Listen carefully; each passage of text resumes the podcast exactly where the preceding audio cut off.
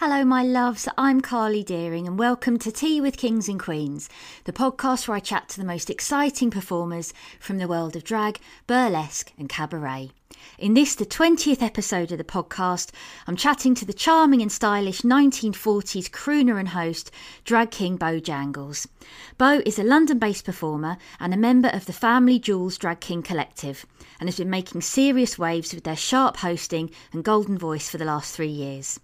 I was lucky enough to catch up with Beau via Zoom before he started performing again live after lockdown started lifting. And in today's chat, we talk about old Hollywood, digital drag, the London scene, and how drag can be used to educate and inform. Enjoy.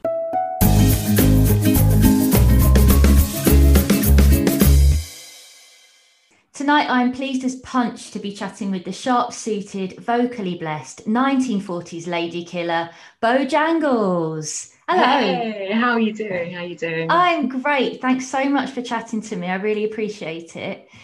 Um, we were talking before, you said you've already done quite a few podcasts this lockdown. I have. It's been fun. It's been really fun to be able to talk to people about what I enjoy doing. Um, as you can hear, I'm not sort of in full Beau swing because it's quite hard to sustain for a lengthy period of time when I'm not on a stage. But um, yeah, so I'm bringing a little bit of the person behind Beau. Nice. Um, well, I've started the most recent episodes, well, actually, all the episodes since I started this during lockdown, just with a, a bit of a check in, see how you're doing, how you've coped with the last year. what a question. Oh boy. Oh, how are you today? How are you today? Today I'm all right, you know. Today I'm all right. Um, I was working from home in my day job, and um, you know, I got the bits done I needed to, and it's nice because you finish at five o'clock and you're already home. It's a dream of a commute, really. Um, so yeah, it's been I've been tired to be honest. I've been real, real, real tired. I think everybody has.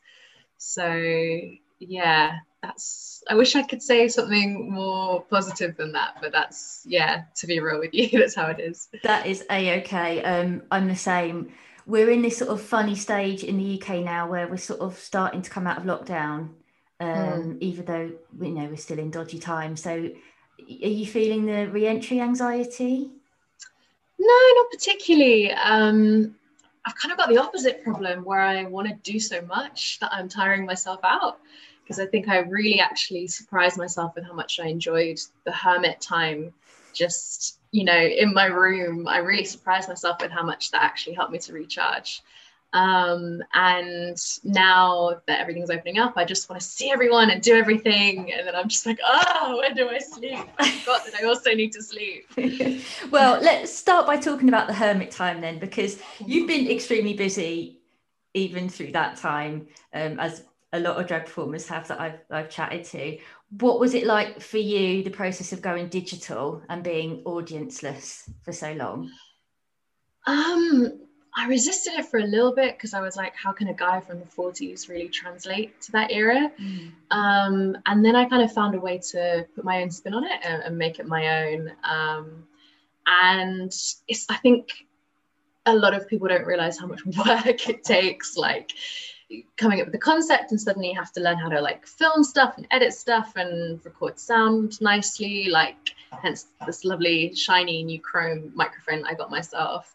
Um, and yeah it's it's also quite exhausting and and the market for digital drag kind of quickly became oversaturated and then you know, by the end of the sort of digital drag, digital drag craze, you'd be spending like a day on something and then be like, oh, we can give you a tenner from the tips. And it's just like, wow. yeah. But you still did a lot. I, I really like the coronavirus tips Oh, those are just for me. You did that at the beginning. Yeah, that was at the beginning. And but that was a really nice way to, you know, you said you struggled to see how Beau would translate into this mod world. Well, that's exactly how he did because he was talking about, well, I survived the blitz, so here's my take on it, which is really nice. Yeah. Um, was that one of the first things you did? Were you kind of experimenting? Yeah, it was. And I think because it was just something I did for myself rather than for anything or like for a show or commissioned by anyone, I just got to completely make it my own and just roped my poor housemates into it and got them to film and just like we were just laughing the whole time and just I was chatting shit basically. I just really enjoy chatting shit. Um, and yeah, like it was it was fun to do. So and they're still on your Instagram, so you can still see them, which is good. Um, yeah. How has it all changed you as a performer? Do you think going through this? Um, I think it's encouraged versatility mm. um, and coming up with fresh ideas. Um, I think that it's, I don't know, it's given me some more time to work on some new acts and things like that. Um, but I think in the long run, like, I, I'm just itching to get back on stage, really. Like, yeah. digital drag it's it's great, but it's weird. Like I did a show um, where I was hosting uh, like a live stream show, and I couldn't see the audience at all. Like it wasn't even a Zoom thing. All I could see was a little guy called Tom in the bottom left corner of my screen who was on tech. And Tom and I, we we got real close actually through that process. We never met in real life, but we saw each other's faces a lot. Um, and it was weird because I couldn't see what was happening. Like I couldn't hear anyone. I didn't know what was going on. I just it was just like broadcasting out into the ether. Um, and then like the next week I saw it had been reviewed in the Guardian. I was like, Jeez. wow. Actually, it's probably a good thing I didn't know that going in. So yeah. Wow, how did that feel? I mean, they said nice things, so it felt good. Um, and like I say, I'm glad I didn't know beforehand, or I would I would have been a hot mess. So that, that's interesting. I I've sort of seen digital drag as like this incredible private world of this amazing entertainment going on. I didn't know it had been noticed by mainstream media. Um, yeah, well, mostly it hasn't, but um, no. yeah. Um, you've been venturing into TikTok as well. What's that experience been like?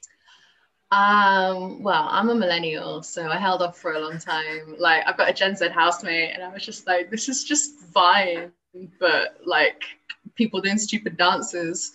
Uh, and then I got on it, and then within like a day, the algorithms had me figured out. Like, I was getting all of the queer content, all of the um, dog content, and bird content uh, and everything and a lot of drag content. And I thought, you know, this would be quite fun. I think I'm on TikTok as myself rather than as Bo, but every so often he pops in because it's quite a fun way to do a little reveal and, you know, hop on a trend. Yeah, I've seen some of those reveals. They're great. I'm I'm glad your experience of it has been positive because I spoke to um, Baron LeVay in the last mm-hmm. podcast and they had some a difficult relationship with it. I think a bit of a difficult mm. relationship with social media in general. Has it been kind to you this year by sort of exposing yourself to a whole new audience yeah it's a double-edged sword really like um I, I yeah i did find like as as bo um it did really help me like Bimini Bon Boulash tagged me in her story like last week and I got 400 new followers off the bat. Wow. I mean, that's insane. The, I know the power that yeah. You know, people don't even just literally tagging you in a story, like the power that can have. And when we say to, you know, queens or like white performers with a big platform, just like, you know, pass the mic or something. It can just be as simple as like a share or a tag or something. But um, there's that side of it. And there's also like the pressure to constantly produce content. Um, and there's also like on the more personal side of it, like you can get social media burnout from, mm. um, for example, like in the summer, like having to see all of the, you know, violence perpetrated against Black bodies like every single day was a lot. Like it was a lot, and I definitely kind of burnt out from social media for a bit. I have a I have a relationship with it, with it where I can't really give it up, but yeah, yes, I recognize you know how, it, how it yeah. Be. Do you take breaks from it sometimes, or do you feel that you can't because you know Bimini could be tagging you or something? yeah, that's the thing. I kind of envy um, my friends who purely exist on social media just for themselves because you can take a break from it. Whereas um, I get a lot of bookings and opportunities coming in via my like Instagram DMs um, or and, and, things like that. So you know, if I take a break from it, I might miss like a really cool opportunity or, or something like that. So um, yes, and also if I'm being honest with myself, I'm kind of hooked. So yeah. I think it would be kind of hard to to step away from it for a bit.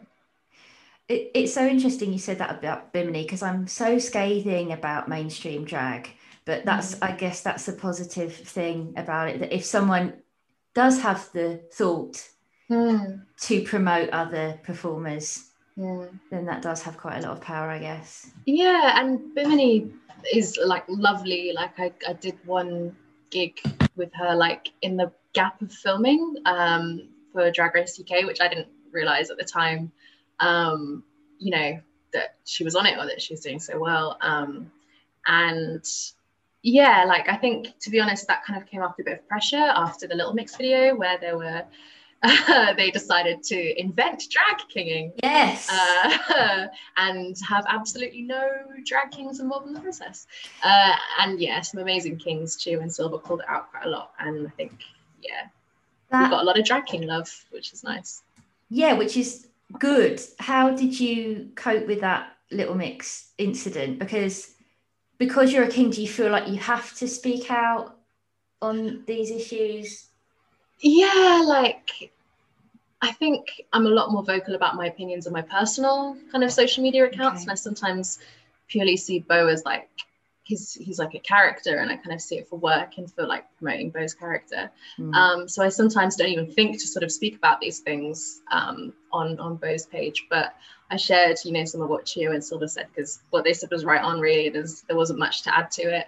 Um, and, you know, I said a little bit about, come on, let's keep supporting our kings, not just this couple of days long love fest, like actually turn up to the gigs, you know, literally put your money where your mouth is, you know, yeah. because you, kings are amazing and they deserve to be seen in platforms. Do you think that um, lockdown's been a good time for exposure for kings? Because I've seen them included in digital shows that they may not have perhaps been in previously? Mm, I think yes and no. Um, I think it's given a lot, like there've been a lot of new kings coming up who've had time to sort of play with ideas and makeup and concepts in their rooms and like lockdowns and stuff like that. Um, I think just naturally, even before lockdown, there was a lot more pressure on promoters to like not just put out a lineup of all drag queens or you know even like all white performers or all sort of performers who are cis men like that's not doesn't fly as often these days. Like people will will see it and and kind of you know I'll say to them, okay, so why what, what is happening here? Like why could you not find a single performer who was a king or mm-hmm. not a cis man or of color? Um, and I think lockdown, everybody was on their phones a lot more, so noticing all these things, so calling it out a bit more. So I think yeah, it may well have led to more diversity because of that. You still got a long way to go.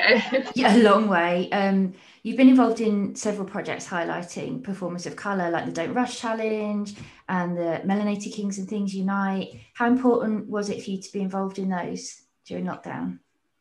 It was lovely. Um, yeah, it was really nice, just sort of um, even just being in group chats with other um, performers of colour and kind of organising everything there and it was definitely like a bit of fun when all there was to do because uh, my day job I've had to basically mostly go into the office all through even at the height of lockdowns because I work in um, in mental health and um, it was just literally like work and then home mm. and Netflix maybe so it was really nice actually to have these things to do with like these other kings and feel part of something and feel like you're still having like a virtual version of like the queer spaces and the queer spaces of color that I you know get so much nourishment from in the real world um, your Instagram is just a treasure trove of historical fact and joy. um, just like fashion, learning about performers of colour, king history. Have you always seen your drag as a way to educate and inform people? Yeah, yeah, absolutely. Um, I'm a massive history nerd and um, fashion nerd, and I I think that it's so important, especially as people of color, especially as queer people, to really know our history because there's a people try to push a narrative that we popped out of the ground, you know, five years ago, or that you know our history was lost or something. And I think it really is almost like a form of self care to sort of pay um, homage to the people who came before us and blazed trails. Um, and yeah, Bo was always supposed to sort of both kind of a bit like the Sankofa birds um, that you see in like West African imagery, where the feet are planted forwards, but you're kind of looking back and you're um, using the past to sort of inform the future and, and criticize almost and hold a mirror up to the present. This idea is such a great way to engage. Again, if you haven't explored your um, Instagram um, page yet, just head over there because there's loads of like fantastic stuff. Um, the fashion side of thing too, but you're you're in Bo's loungewear as we speak. Yeah. Um, the smoking jacket. yeah, yeah. Where do you source all this stuff from? Is it vintage? Or is it just fine charity shop finds? Yeah, so I've got a lot of really good vintage shops near where I am, and like pre-loved shops near where I am um, in southeast London, and I just kind of, yeah, I just kind of go around, and when I find things, I'm lucky because a lot of the stuff fits me. I don't know, it's like magic. It's meant for me, you know.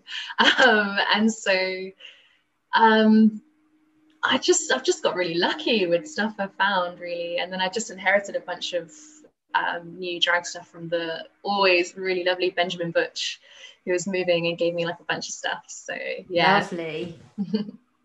Let's talk about Bo then, and when you started. So you're relatively new. Bo's Bo's relatively three. three. Yeah, That's incredible. um, and your first performance is on YouTube. Oh God, is it? it's on your channel.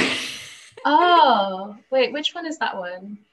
Um, King of Clubs. Oh no, yeah, that's not my first one. My very, very first performance was the culmination of the Pecs drag camp.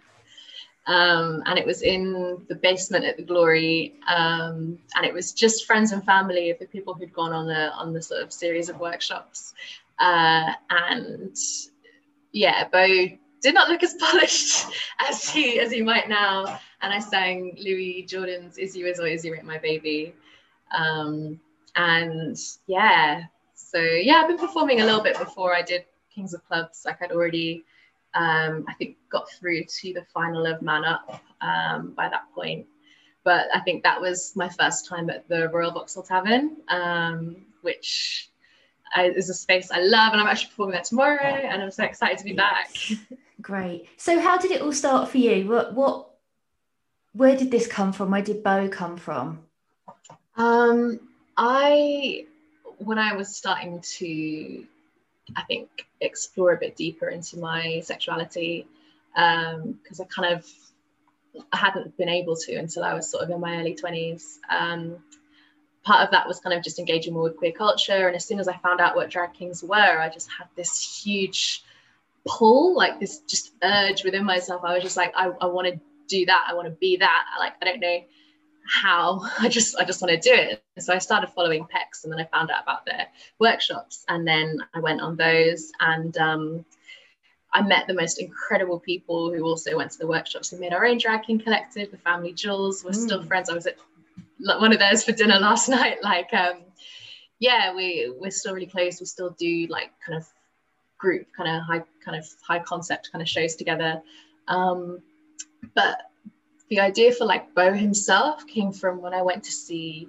five guys named Moe at the marble arch theatre with my sister and all of my white friends had told me to go they were like it's an all black cast uh, and I saw it and I hated it so much. so much. It was like they took every single negative stereotype about black masculinity in one and they shoved it in, and the audience was predominantly white.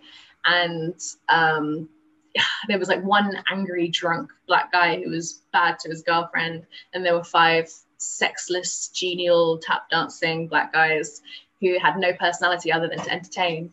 And I'm just like, oh no, no, I need to just not. But it's all music from the 40s, and the best moment of the show was when they did Is You Is or Is You Ain't My Baby, which then became the first song I ever performed in drag because everything stopped and it was the first moment you could actually see the heart of the performers come through and mm.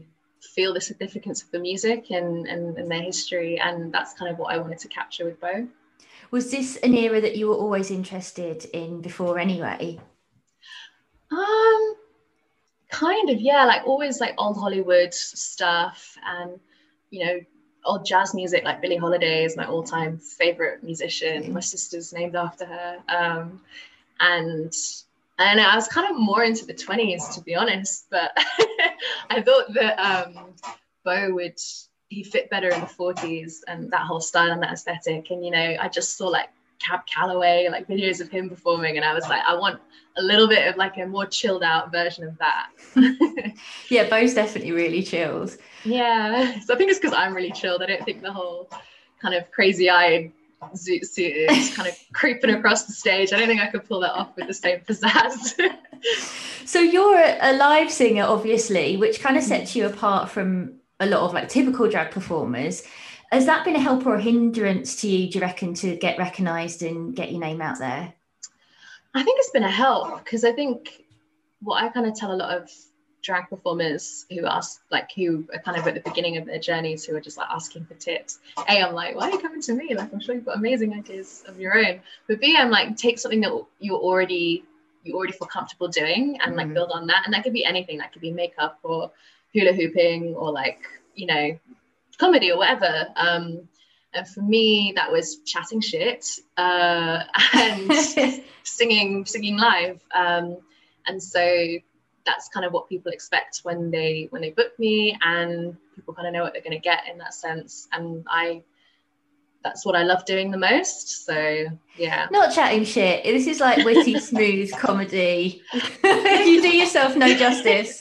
if you if you listen to like old recordings of Louis Armstrong or Fats Waller, like they chat shit. Yes, yes. They're just like, I remember that town now, Maples House. Where was she? It was New Orleans in 1942. And we went down to that basement there. It's like, what are you saying? They but just... I love it. It's so atmospheric. It just transports yeah. you to that era immediately. Exactly. It's just, you know, high end shit chatting. Yeah. You know?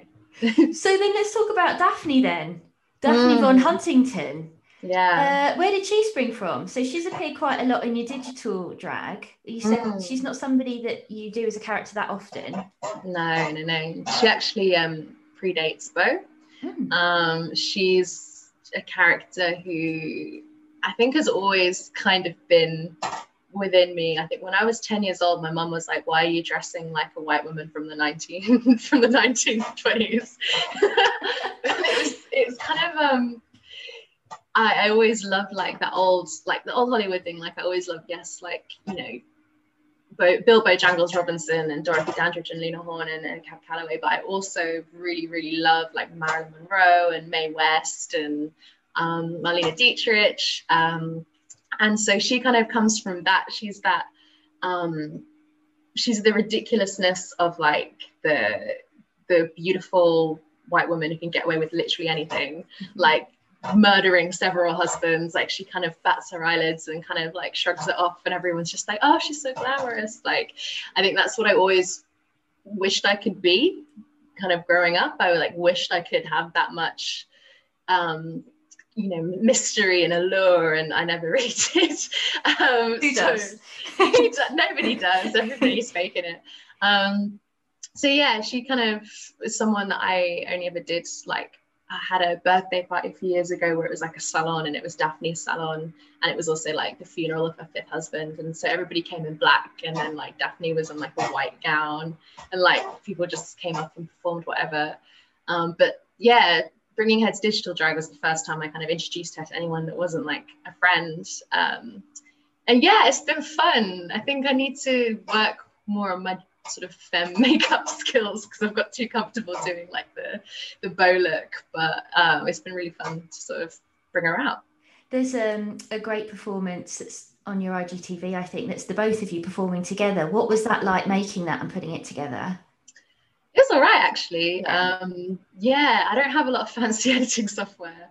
Um, so I kind of just had to use basic stuff. But um, yeah, it was, it's just sort of the weird thing. I'm really bad with like knowing how things should be positioned and how things should look. I think it's because I have like just my brain works interestingly. I don't know. But uh, it was just like trying to work out like, it was against like the background I'm in front of now, the kind of silver glitter curtain. And I was just trying to think, so if I stand like here and then I have to go and then take my makeup off and then put my makeup on again and then have like kind of the same lighting exactly and like stand here and then if I stitch that together, well that kind of is kind of head fucky, but um it looked great. Yeah. I don't know how. Like when I was filming it, I was like, "This is not going to work," um, and then it all came together in the end. So yeah. What What's it like getting into character for those two?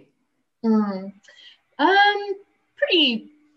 I think Bo's like putting on like a, you know, just one of those really nice kind of pairs of shoes that's like molded to your feet. Um, I can kind of slip into him and then kind of having to get myself into like a, a Daphne mindset. Um, I don't know, I just I think the process of putting on the makeup just while I'm doing that kind of helps switch from one to the other. Mm. So yeah. Do you have any pre-show rituals for Bo?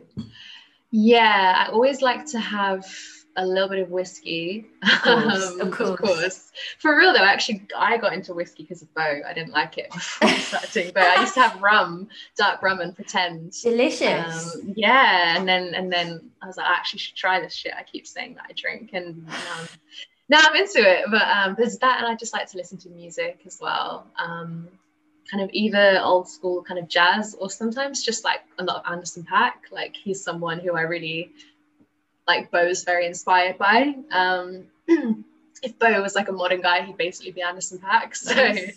yeah, I I enjoyed it in one of your Corona uh, tips videos where you said you couldn't get any decent whiskey, and you were mm. literally just sat there with the old crappy stuff that whatever you was could find.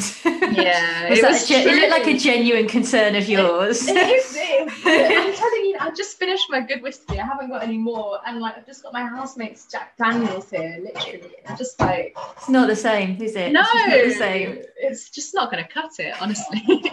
yeah, I, I, would say for listeners, I'm, I'm chatting to you, and you're kind of on set, which is a really nice way to talk You've got the fab curtain behind you, and you, all your drinks set up, so. Um, it's very, it's very glamorous. It's it's a very cheap glitter curtain. I, I love. I want one. Well, I put it up for a party, and then me and my housemates are just like, just stay up. Like it's how you can tell you live in a queer house. It's, the glitter curtain is always up. it's ideal. It's just ideal. Um, mm. I want to ask you about London and being part of the London scene. I've been I've mm. talked to so many performers from all over the country, and London's really come up as one of those places that people sort of feel sometimes a bit of pressure to conquer maybe and might be a bit apprehensive of trying to get gigs down there and be and break into the scene. What's your experience been like? Um i guess i'm lucky that i live here so um yeah i guess sort of easier to get to places and not have to worry about thinking factoring in travel and everything on top of getting the gigs. Um but i think i always um I don't think I really ever set out to conquer anything or like to get anywhere. Like I think it very much started as a passion project. Um, and I don't work enough to not have a full-time job like mm. in the day and nor would I want to give up my full-time job in the day like I've had to turn down quite a few opportunities because it would clash with my day job which is also very very important to me there's only like three things in my life where I've looked at them and with absolute certainty it was like this is something i have to do. One of them was my day job social work mm. um, in mental health. One of them was drag kinging and one of them was moving to la uh, oh. so yeah that's i don't know when that's going to happen but i've decided in my head that it's going to happen. I can see bo in la Oh, with, the, mean, with the straw hat and the linen yeah. suit. yeah, that needs to. even real. if it's just a holiday, like go out there, go crazy, make the content when you're oh out there. Oh my god! Oh, the content! Oh, just like the Hollywood sign, just leaning against it with a whiskey. Um, yeah, one day. um. So, how did you start out then, kind of building up your reputation and getting gigs? Uh, I kind of started with like open mic nights, like kind of low paid stuff like you maybe get your travel covered if you're lucky. Mm. um, and then you know through that um, people see you and then uh, people book you and things like that but also man up was a real boost. Yeah tell um, me about um, that. well it was it was really lovely to be able to meet so many kings and things and like work with them and everyone was so nice like the organizers were coming backstage at the final, like, why are you all being so nice to each other? This is a competition. And we were just like, why would we not be? Everyone here is so cool. Like, um, yeah, and like some some of the other competitors, like I'm really good friends with, like still to this day, like Prince Silver, who I adore. Um, and yeah, it was a really nice process. Um, I would like to see next time with Man Up, I'd like to see on the judging panel for the final a drag king. Um, was there not? No, no, and I think that's something I think would would be great to see. Um, but you know, there's next time, and for them to implement that. Um, but yeah, apart from that, I had a really good experience. Are you competitive with your drag? I don't know, like I think with Kings, like because there are fewer of us, and because we are we do hype each other up and try and give each other opportunities and support each other, there's less of the competitive feeling in the community in general. I'm a really competitive person mm-hmm.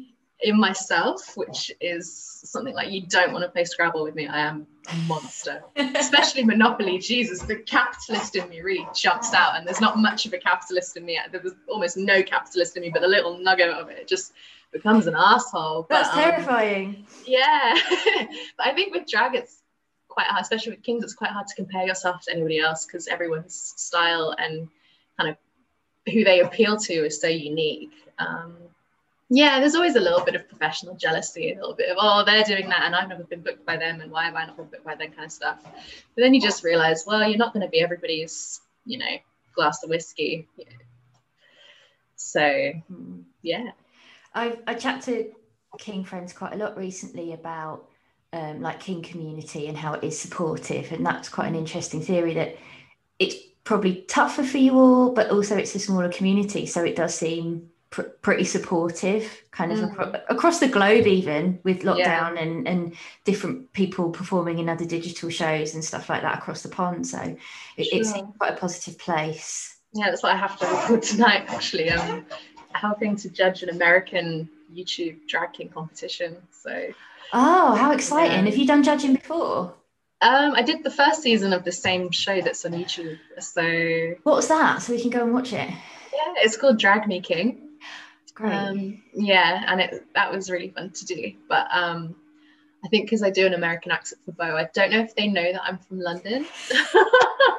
Maybe just just put the American accent on from the get go, just in mm-hmm, case. Mm-hmm. Yeah, I think I will when I'm in full Beau mode. what are you looking for in a good performance? Um, confidence goes a long way. Yeah. Like that can just sell anything, really. Um, and I really like that. It's not really what I do, but I love to see just something weird and silly and surprising. Like, yeah, just anything like that. Um, yeah, like one of my favorite kings is Richard Mellon in the third because oh my god, it's just like it's masterful, like how they can say so little but just portray so much and just the ideas and just skill and like the just physical comedy is yeah. just and silliness of it as well is just incredible.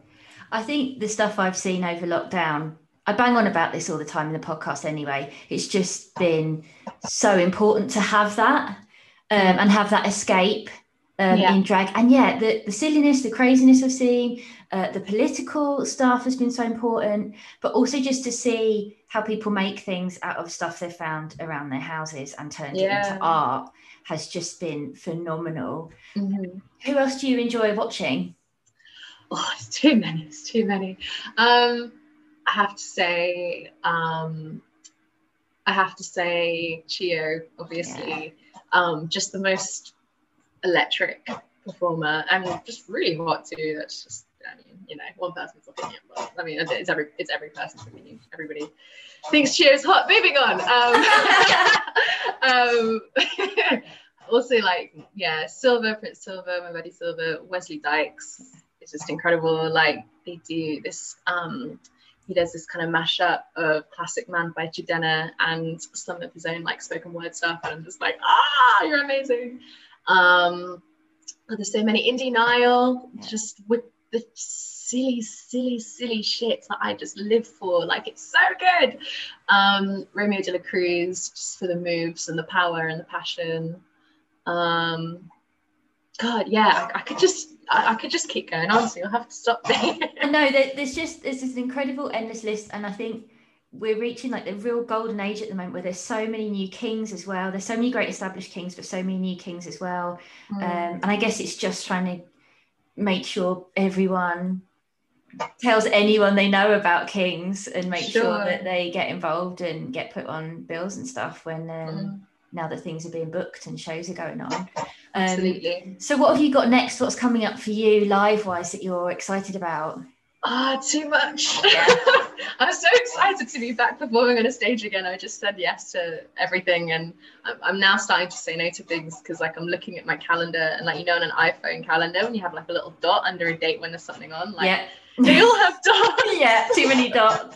too many dots. Um, I'm so glad to talk to you now before all that happens.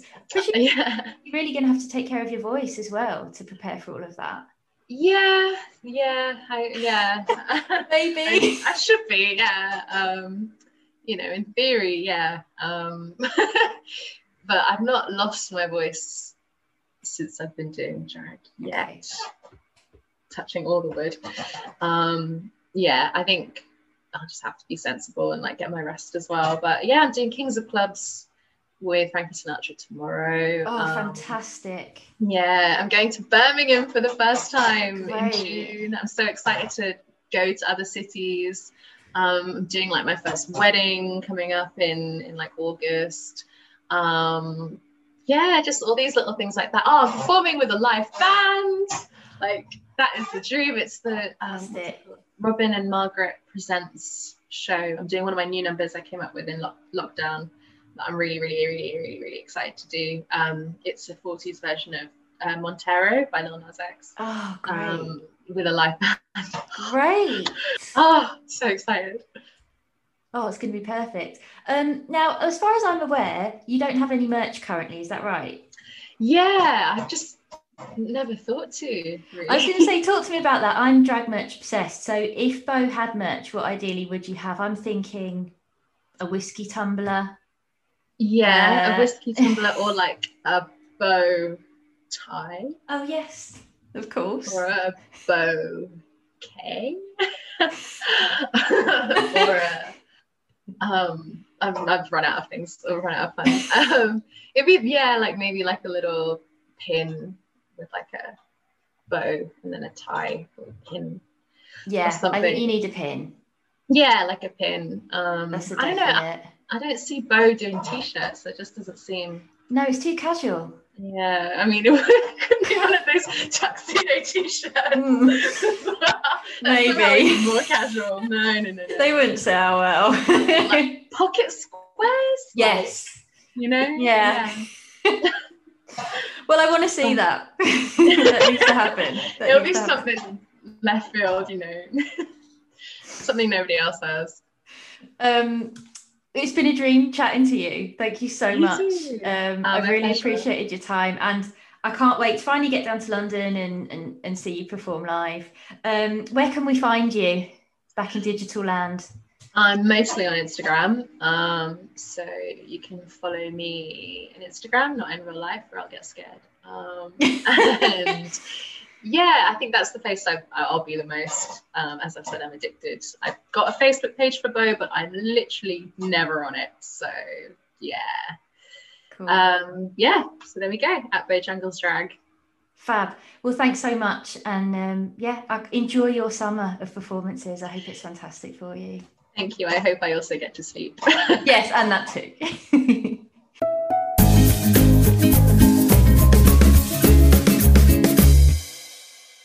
Hi again, it's Carly. Thanks so much for listening to the show. If you want to find out more or get in touch, head over to teawithkingsandqueens.com.